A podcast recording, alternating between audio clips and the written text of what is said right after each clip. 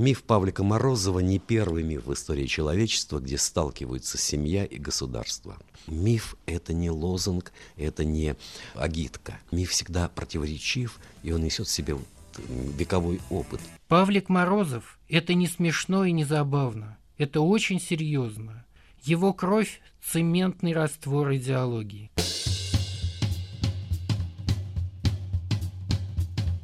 Вы слушаете подкаст русской службы радио «Свобода» Фанайлова, Вавилон, Москва. Меня зовут Елена Фанайлова. Здравствуйте. В этом подкасте я разговариваю с художниками, литераторами, музыкантами, людьми театра и кино о духе времени, о том, как искусство связано с современностью, а еще могут ли быть у художника отношения с властью. Любые. Почти 20 лет назад, в начале нулевых, примерно раз в месяц, я отправлялась в удаленные от Москвы пространства, в провинциальные города, в Сибирь и на Алтай, в столице бывших союзных республик. Там я встречалась с людьми культуры, чтобы понять, как место жизни влияет на их сознание и как они видят политические и социальные перемены. Эти разговоры пошли в специальный цикл «Далеко от Москвы», который вы сейчас слушаете. Сегодня наш герой Павлик Морозов, главный в пантеоне пионеров-героев советского времени. В начале нулевых его фигура еще была предметом исторических споров, а на его родине в Свердловской области – предметом почти градообразующим. О нем рассуждали либо как о герое, либо как о предателе. В создании программы принимали участие коллеги Александр Костинский и Евгений Назарец, и вы услышите их в подкасте.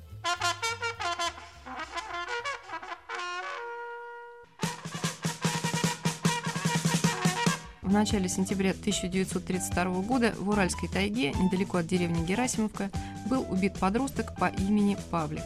Советская пропаганда сделала его героем-мучеником.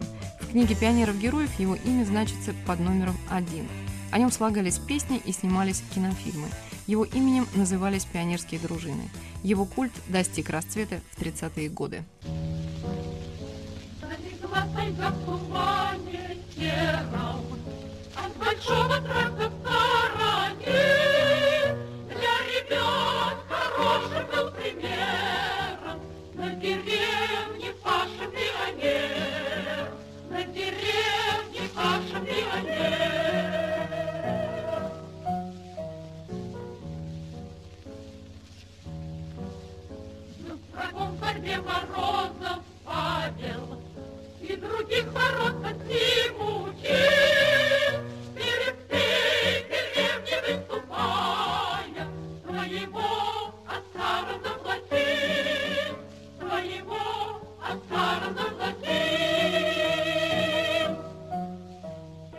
три разных Павлика Морозова.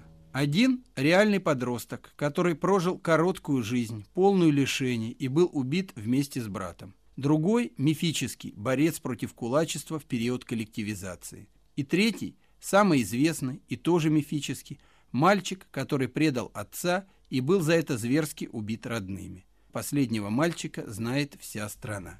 Коллега из Екатеринбурга, да Евгения Назарец, съездила в деревню Герасимовку Тавдинского района и привезла репортаж о том, как сегодня земляки Павлика Морозова представляют себе его жизнь и смерть. В фойе школы поселка Герасимовка Тавдинского района Свердловской области висит большой портрет Павлика Морозова, работы неизвестного художника. Некто также неизвестный попытался исправить это недоразумение, нацарапав в нижнем углу холста «Репин». Педагог-организатор Людмила Звонкова на это разводит руками. «Дети есть дети, это они не со зла». Земляка по имени Павлик Морозов здесь вспоминают добрым словом. Люди старые, они вот, вот, благодаря шпажке у нас и дорога, у нас и строилось все. А сейчас что, совсем забыли, совсем забросили нашу деревню. Молодежь, ну молодежь сейчас вот знать знают, конечно, но они так по-дружески уже к нему. Что, сегодня у Пашки собираемся, собираемся, между собой иногда шутят. Стоит раздетый у нас он совсем там. У них нет такого, что вот это со зла или что, нет. Чтобы вот такого было, что вот зачем он здесь, или надо убрать. Нет, такого никогда не было. Это Людмила Звонкова говорила про памятник Павлику Морозову. Он напротив школы в самом центре деревни. Ухоженный, цветы у подножия. В самой Герасимовке и в ближайшем городке Тавда охотно рассказывают всю правду, которую знают про Павлика Морозова. Этот подросток нужен своим землякам гораздо больше, чем в те годы, когда его убили и назвали героем. Цитата из постановления Свердловского обкома ВЛКСМ от 11 сентября 1945 года. В Герасимовской начальной школе, носящей имя Павлика Морозова, в этом году пионер пионерская организация до сих пор не создана рассказывает учитель истории из той же Герасимовской школы Валентина Дьяконова. Герой он не герой, может быть он какой герой? 14 лет, может и не герой, обыкновенный мальчик. То вот даже его сверстники, я их видела, они не считали его героем. Ну что вот, да вместе с нами рос, также бегал с нами, также мы все дружили. Но вот убийство такое было, оно всколыхнуло всех. Сейчас разные вот толки и перетолки, кто его убил, дед ли бабка. Или это по заказу, что стране нужны были герои. Но смерть была страшная, забывать не надо. Никому он не мешает, стоит этот Павлик. И правильно, дети приходят, отдают память. Но за время жизни Павлика Морозова после смерти появились у его земляков и новые ритуалы, рассказывает экскурсовод Герасимовского музея Павлика Морозова Татьяна Кузнецова. Девятый класс, когда последний звонок вот у них, они все вместе идут на место гибели Павлика. Там у нас ниши есть по градке, и в эти ниши ложат записки с пожеланиями, например, о хорошей сдаче экзаменов, поступить куда-то хочу, вот такое вот. Памятных мест, связанных с именем Павлика Морозова, в Герасимовке поубавилось. Сгорел домик на окраине деревни, где жили Морозовы, а реконструкция, макет их усадьбы рядом с музеем разрушается. В музей приезжали две группы школьников из Тавды. Татьяна Кузнецова специально для них открывала музей и организовывала экскурсии. Печку только вот зимой топим, и то вот лишь бы она не развалилась у нас. Приглашала я вот ту женщину, которая работала раньше. Когда вот много экскурсий было, вот она рассказывала по тем временам, что вот раньше она рассказывала. Ну, я ее послушала, и вот ей тоже стала рассказывать то, что она рассказывала. А вот ничего нового не добавляю, потому что я не знаю, как это преподнести. Я начиталась вот этих газетных вырезок всяких, и я даже растерялась. Но опять вот подавали же на реабилитацию убийц Павлика Морозова. Сказали же им реабилитации. Везде же написано, что будто бы был пионерский отряд, и одним из первых пионеров был Павлик Морозов. А Дмитрий Васильевич Прокопенко, соученик Павлика Морозова, он говорит, что был один единственный пионер Павлик Морозов что больше пионеров не было. Дмитрию Прокопенко, однокласснику Павлика Морозова, сегодня 84 года. Он живет в Тавде. Даже очень-очень помнится все, но сейчас не вернешь. Коллективизация. Раскулачивали, совали, морили, топили, что только не было. Моего отца раскулачивали. За что? За труд, за свой собственный. Вопрос один. Жил бы отец семьей бы этого никогда убийства не было бы. А отец пошел за волей, бросил полностью семью Павлика Морозова, Алексея, Федора и Романа. Тут пошли в них контры между отцом и Павликом. Тут все получилось за отца и за Кулуканова. Кулуканов, Арсентий, да еще мужчина, вот они свояки. Если бы они бы по-хорошему бы, потому что относились бы к Павлику бы. Может быть, это слушали так, что и не было бы. Павлик был очень-очень хороший. В Тавдинском районе выходит единственная газета с символичным названием «Тавдинская правда». Бесхитростный репортаж с торжественной линейки 3 сентября в День памяти Павлика Морозова написала Валентина Платонова. Вот жители деревни правильно относятся к этому человеку, они жалеют его. Жалеют как человека, который ну, не прожил свою жизнь. Досталась эта посмертная слава и хула, и ответить он на это не может. И вот надо одно понять в этой ситуации, что Павлик Морозов жил в том времени.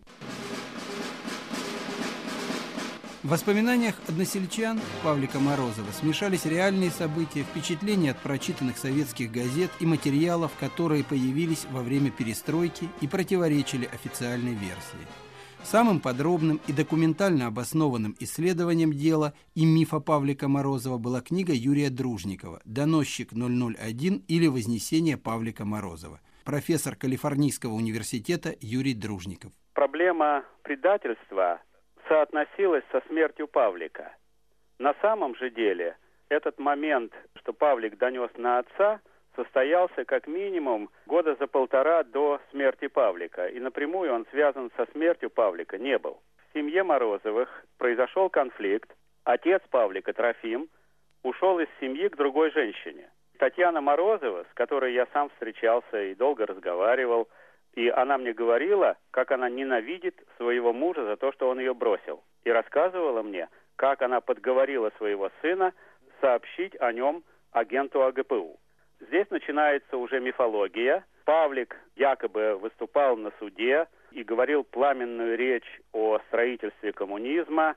Это все чистая выдумка, все это сочинение уже последующих советских писателей. В действительности был ли Павлик Морозов пионером? В принципе, в теории был пионерского возраста. В это время в центре было несколько указаний о развитии пионерского движения по всей стране. До такой деревни, глухой, как Герасимовка, где жил Павлик, эти указания фактически не докатились. Нужно было доказать, что Павлик был пионером. Сделано это было на бумаге, тех протоколах допросов обвиняемых, которые проделал приехавший следователь АГПУ. В деревне было полное недоумение, никаких пионеров в деревне не было. В записной книжке журналиста, который приехал описывать так называемый подвиг Павлика Морозова, была такая фраза «А если придерживаться исторической истины, Павлик Морозов не только никогда не носил, но и никогда не видел пионерского галстука». Вернемся в Герасимовку, на родину пионера-героя номер один – Памятник Павлику Морозову в деревне ухожен, миф о Павлике жив, а школьники старшего возраста кладут записки в ограду на счастье. Точная копия Герасимовского памятника в уральской столице Екатеринбурге давно исчезла. Ольга Корнеева. Единственное, что сейчас напоминает о существовании мальчика-легенда в Екатеринбурге, это парк его имени. Парк был великолепный. Помню его по молодости. Зеленый, ухоженный, обилие скамеек, Днем дети, вечером молодые, влюбленные. Он назывался парком Павлика Морозова, который сейчас никак не котируется. Иду, прогуливаюсь по нему, и на меня вот, вот эта вот ностальгия, когда я был пацаном. Я маленького брата иногда возила сюда отдыхать. На постаменте стоял, по-моему, пионер. Стояла статуя Павлика Морозова. Демонтировали, как Дзержинского. Куда дальше, история молчит. В центре сквера имени Павлика Морозова сейчас стоит пустой постамент, а на окраине парка лежит гранитный камень с надписью «Пионеру-герою Павлику Морозову». В 1952 году скульптор Петр Сажин увековечил Павлика Морозова бронзовым двухметровым памятником на родине мифа в селе Герасимовка. Пять лет спустя точную копию поставили и в Свердловске. Но были свердловчане, которые уже в те времена не любили ни Павлика Морозова, ни все другое советское. Искусствовед, краевед Георгий Зайцев. Это 50-е годы, сталинское время. Попробуй скажи, что он не герой. Хотя назначали встречи, что вот давай у, Морозова, у Павлика Морозова встретимся и все. Есть несколько народных версий исчезновения памятника. Многие считают, что Павлика Морозова погубила бронзовая сущность, и его сдали на металлолом. Главный архитектор Екатеринбурга Сергей Луканин. Наверное, не подлежит воссозданию этот памятник, потому что изменилось время, изменилась идеология, изменилась вообще история. В Москве на Красной Пресне до начала 90-х годов тоже существовал памятник Павлику Морозову. В 30-е годы при одобрении Сталина и при участии Максима Горького памятник собирались установить при входе на Красную площадь, но поставили его в малоизвестном сквере только в 1948 году. Убрали памятник так же тихо, как и в Екатеринбурге в начале 90-х.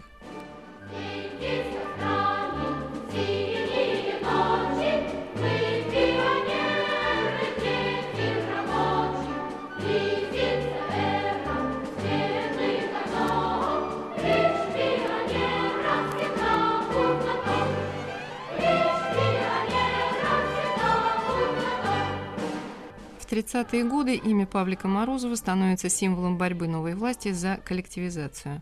Самым известным последователем Павлика Морозова считался курганский мальчик Коля Миготин. В городе Кургане на улице Коли Мяготина живет сопредседатель Курганского общества «Мемориал» Иннокентий Хлебников. Он занимался делом Коли Мяготина. Истории Павлика и Коли поразительно похожи.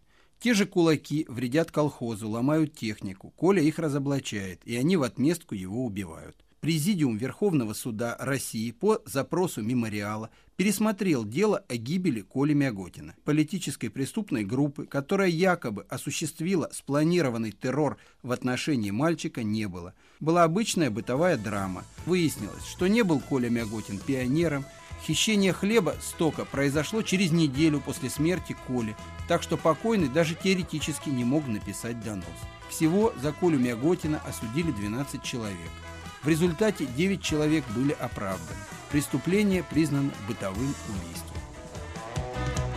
Здесь не все продается, но все покупается или сдается наем. При случае дворник может стать князем, а убийца стать судьей. Все новые стихи содраны со старых. Новые жрецы все валят на мертвых. А все от того, что Павлик Морозов жив. Павлик Морозов жив. Павлик Морозов жив. Павлик Морозов. Живые всех живых. Во всесоюзной книге пионеров-героев есть еще несколько имен детей, которые якобы повторили подвиг Павлика Морозова.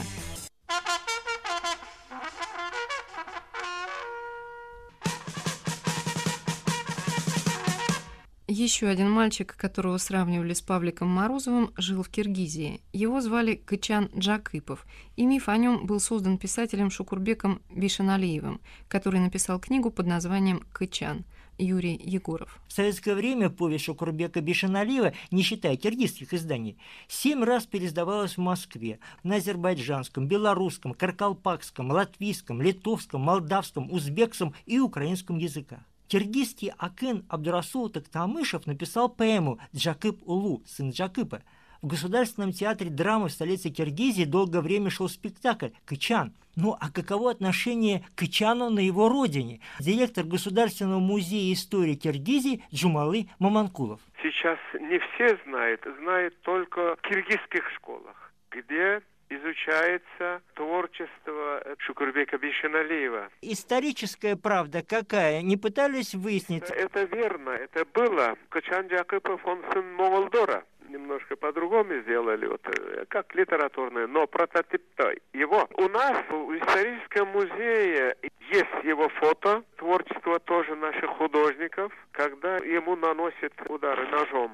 Реальная история детей, которые якобы предавали своих родных во имя классовой борьбы, отличается от советского мифа.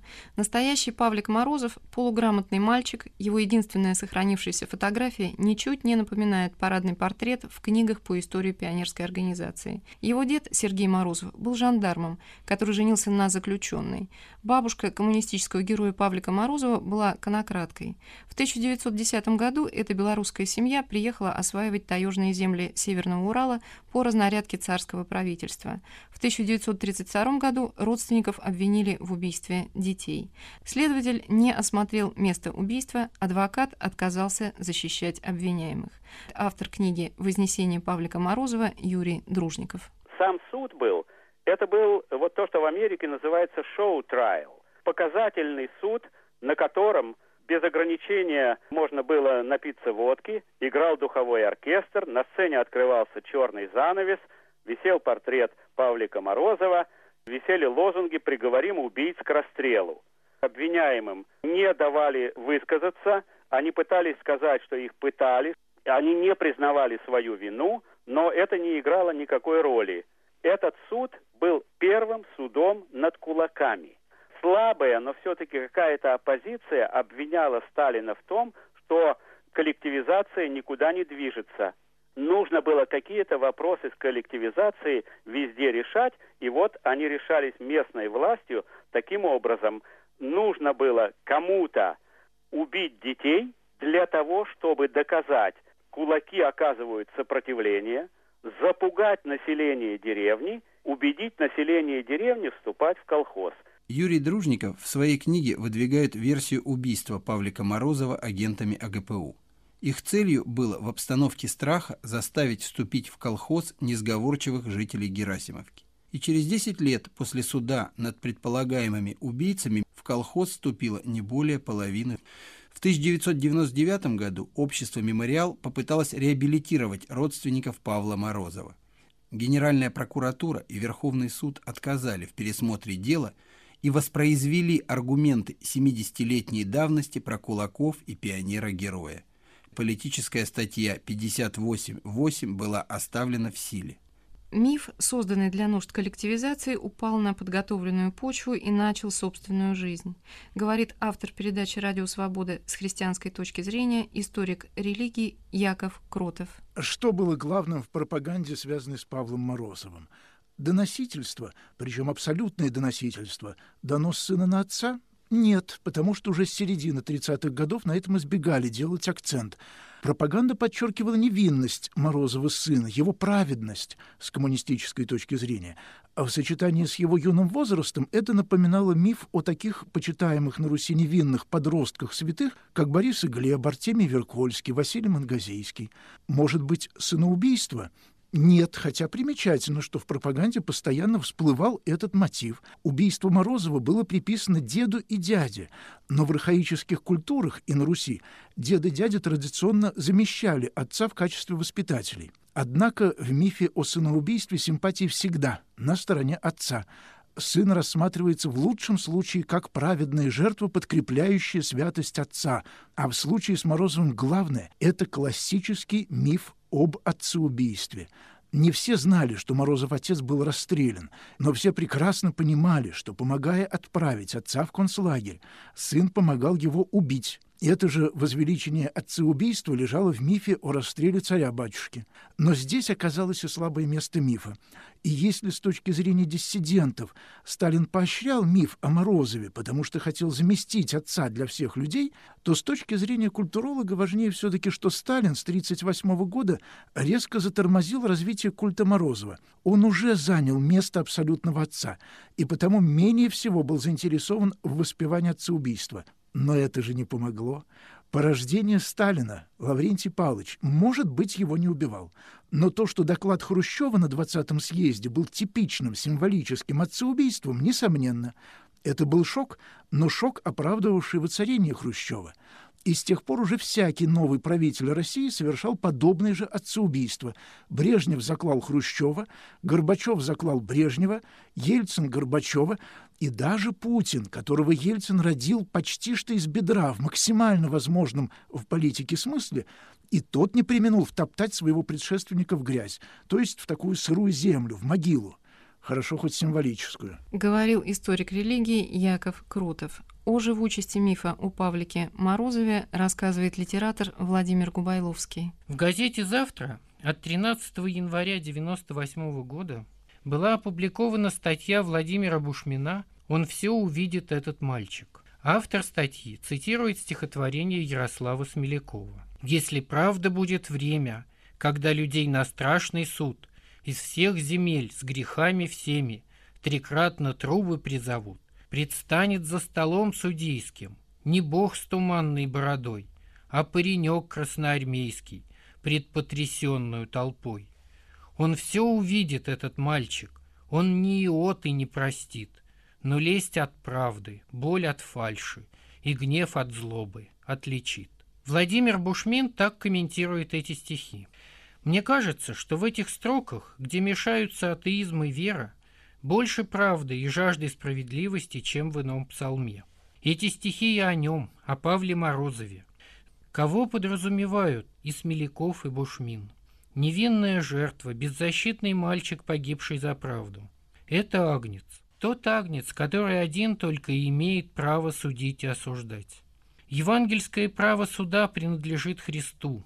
Вот кому возводят новейший миф о Павлике Морозове его апологеты – Миф о невинной жертве чистейшего праведника. Миф о сыне и отце. Не о том отце, ничтожном человеке, который предал сына.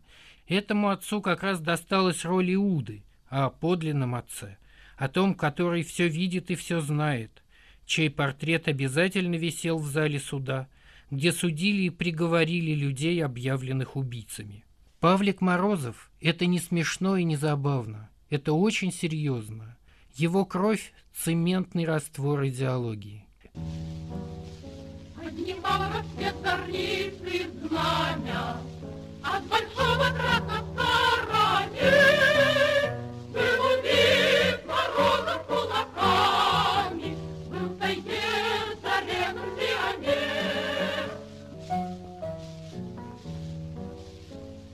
30-е годы о Павлике Морозове создавались книги, а песню о пионере-герое написал Сергей Михалков, автор всех советских и российских гимнов. Однако важнейшее из всех искусств – кино – неожиданным образом потерпело поражение. Великий Сергей Эйзенштейн дважды пытался снять фильм по мотивам истории Павлика Морозова.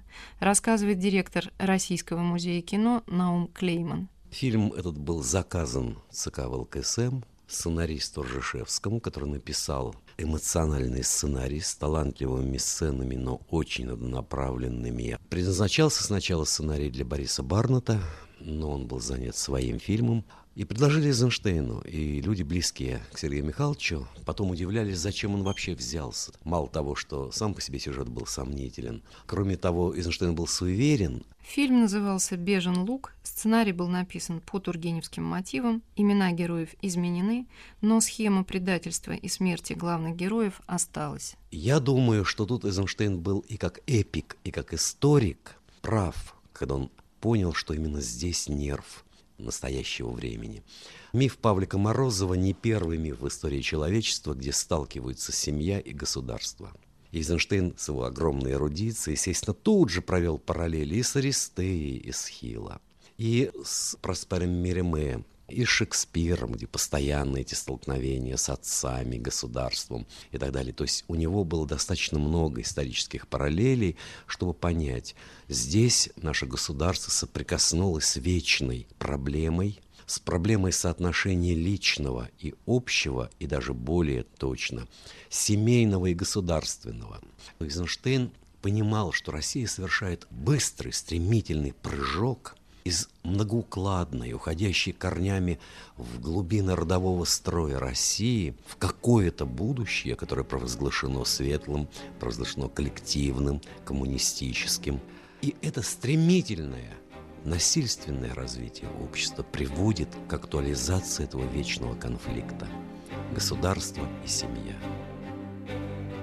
В финале то, что тоже отсутствует в восстановленном по срезкам фильме, был траурный марш – Говорят, его невозможно было смотреть без слез, где Ночполит нес на руках степка, через березняк за ним шли дети из ночного с лошадьми, и цокот копыт сплетался с реквием, который написал композитор Гавриил Попов для четырех виолончелей.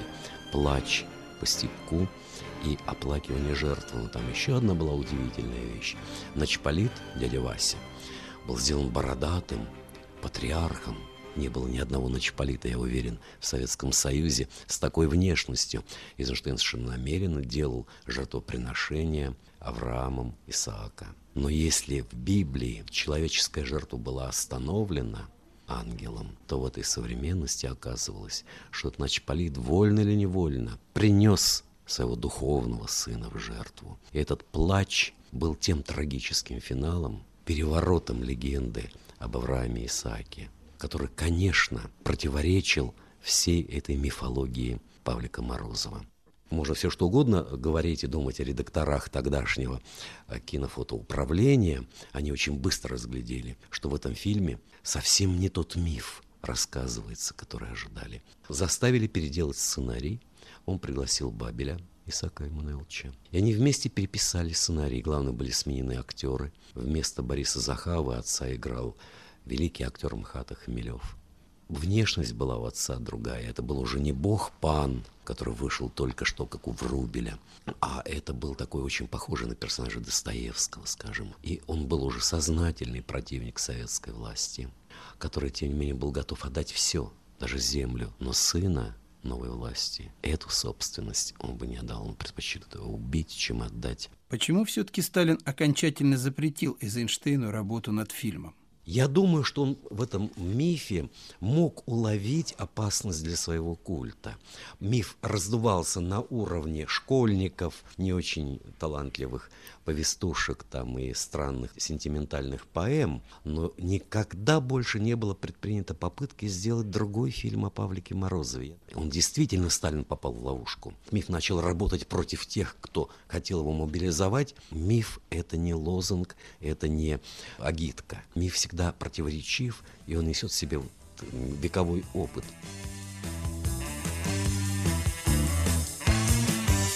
Мы раньше читали три главные книги, а теперь мы совсем не читаем книг. И направляя стопы свои к выходу, каждый раз упирались в тупик. И тот, кто шел впереди, был стерт порошок. А все от того, что Павлик Морозов жив. Павлик Морозов жив. Павлик Морозов жив. Павлик Морозов живее всех живых. Подлинные и мифические истории о Павлике Морозове в цикле «Далеко от Москвы» из подкаста Фанелова «Вавилон Москва». Нас можно слушать в приложениях Apple, Google и в Яндекс Музыке, а также на сайте Радио Свобода в разделе «Подкасты». Подписывайтесь на нас, ставьте оценки. А в Apple подкастах жду ваши комментарии. Пока-пока.